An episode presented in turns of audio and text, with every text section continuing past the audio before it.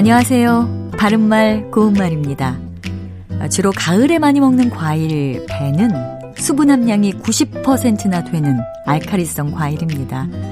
현대인들은 잘못된 식습관과 생활습관 때문에 몸이 산성화되기 쉬워서 알칼리성 식품인 배를 먹으면 건강에 도움이 된다고 합니다. 배는 면역력을 높여주기도 하고 기관지 건강에도 좋다고 하는데요. 그렇다면 배 먹고 이 닦기라는 우리말 속담은 어떤 뜻일까요? 배는 다른 과일과 비교했을 때 입자가 크고 까끌까끌한 느낌이 있어서 칫솔질하는 것과 같은 효과를 줄 수 있다고 합니다. 그래서 이 속담은 배를 먹으면 이까지 하얗게 닦아진다는 뜻으로 한 가지 일에 두 가지 이로움이 있음을 비유적으로 이르는 말입니다.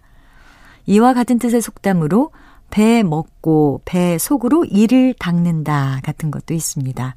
이 배가 치아 건강에 도움을 준다고 하니까요. 앞으로 배를 즐겨 드시는 것도 좋겠습니다. 배와 관련된 속담을 하나 더 말씀드리면 배 주고 배 속 빌어 먹는다라는 것도 있습니다.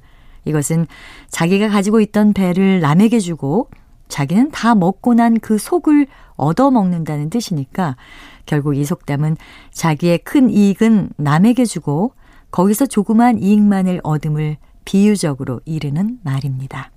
바른말 고운말 아나운서 변희영이었습니다.